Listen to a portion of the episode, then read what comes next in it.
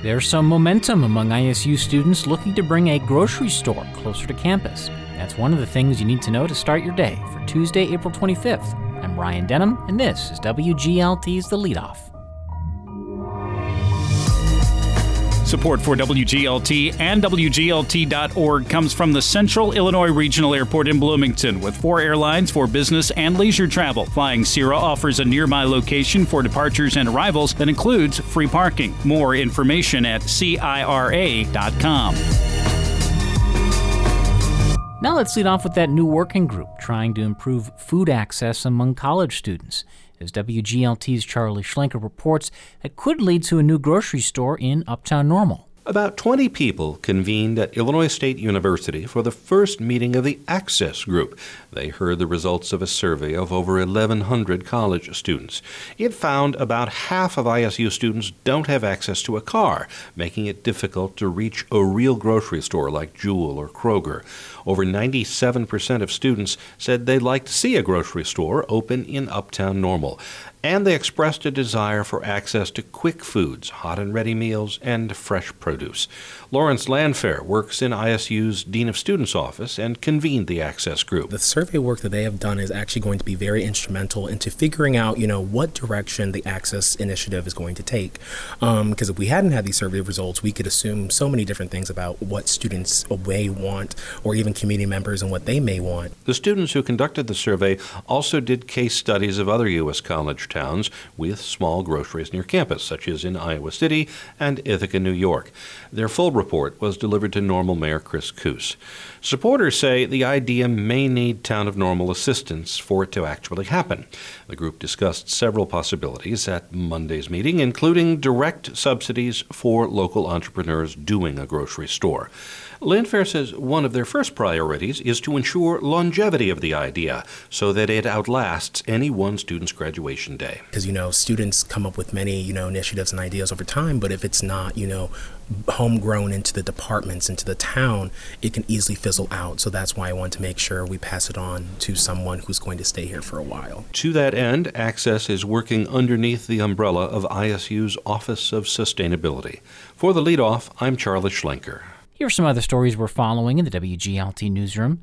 The court appointed receiver hired to oversee Reditus Labs is asking for a judge's permission to sue former CEO Aaron Rossi and other company insiders, hoping to claw back over $100 million in allegedly misappropriated funds. Illinois Wesleyan University says it has encouraging enrollment data for the fall. President Georgia Nugent says projections from deposits so far suggest that Wesleyan is on pace for about 500 new students. And Kathy Lust has been appointed to fill a vacancy on the District 87 School Board. She missed out on a seat during the April 4th election, but will end up on the board anyway because of the vacancy.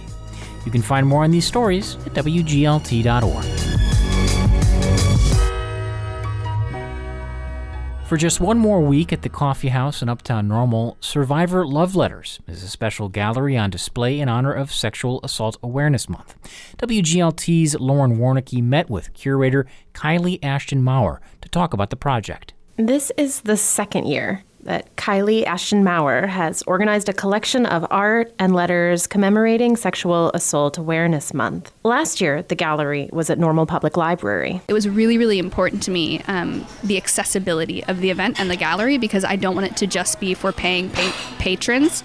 And I made that really clear to the, the, the staff and owners of the coffee house as well. Um, and I just want to be something where everyone is welcome and it's something everyone can see. So even if you don't want to come into the coffee house, we've plastered the front windows with these lanyards of, of hearts and letters that can be read from outside. Tell me a little bit about how you curated the show and your motivation behind it it? And the first thing I usually do is I set out a call for artists and a call for submissions, and that's really seeking some more of our fine arts pieces. So, along with the poetry and the paintings and the fine arts, we also have had submissions of short stories, short films. Um, but the selection process is first going to the artists and receiving those works, um, and it's really important to me to get their consent on everything. So, do you want your name with it? Do you want it to be anonymous? How do you want your work described and displayed? And having their input really strong in the whole process is of utmost importance to me. And then the letters, because there are so many letters here, those I collect through community events. So I do presentations and workshops at high schools, at sororities, through SERC, which is Students Ending Rape Culture at ISU, and Consent Day at ISU, as well as events alongside YWCA Stepping Stones. So during all of those events, I talk about my project, I tell my story, and I invite people to write a letter to a survivor they know, a survivor they don't know, themselves or a younger version of themselves. And then here at the coffee house, we actually have a station for people to write letters and contribute to the gallery. So all the hearts all over the walls are letters that have been collected while the gallery's been up and people have contributed um, to the collection. To the extent that you feel comfortable sharing the initial impetus for this project, what was your initial motivation? In 2015, I was raped and I didn't I didn't know what to do with that. I was really lost and really broken. I didn't get any help. I didn't tell a soul for years. And finally, I started to tell my story. I went to therapy and I got some help. And as I told my story more and more, I realized that every time I spoke up and told my story, someone told a story in return. So I reached out to this filmmaker named Tani Ikeda, who is actually the founder of the Survivor Love Letter movement. And I reached out to her and I said, Would it be all right if I did a local gallery based off of your work with Survivor Love Letter?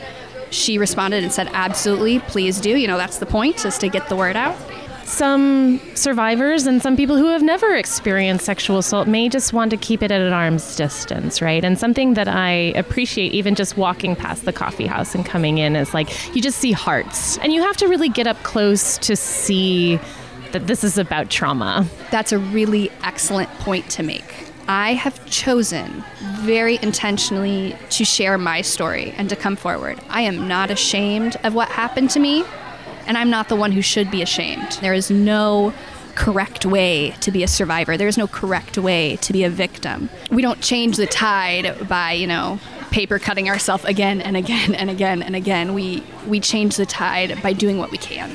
That's curator Kylie Ashton Maurer speaking with WGLT's Lauren Warnecke. You can hear the rest of their conversation at WGLT.org. The last day to see survivor love letters at the coffee house is next Sunday, April 30th.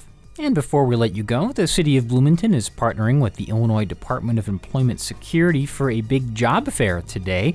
That's from 1 to 4 at Grossinger Motors Arena, with 40 employers scheduled to be there. And that's it for today. I'm Ryan Denham. The show is produced by Colin Winkelman. You can subscribe to the Lead Off podcast on Apple, Spotify, Google, or the NPR app.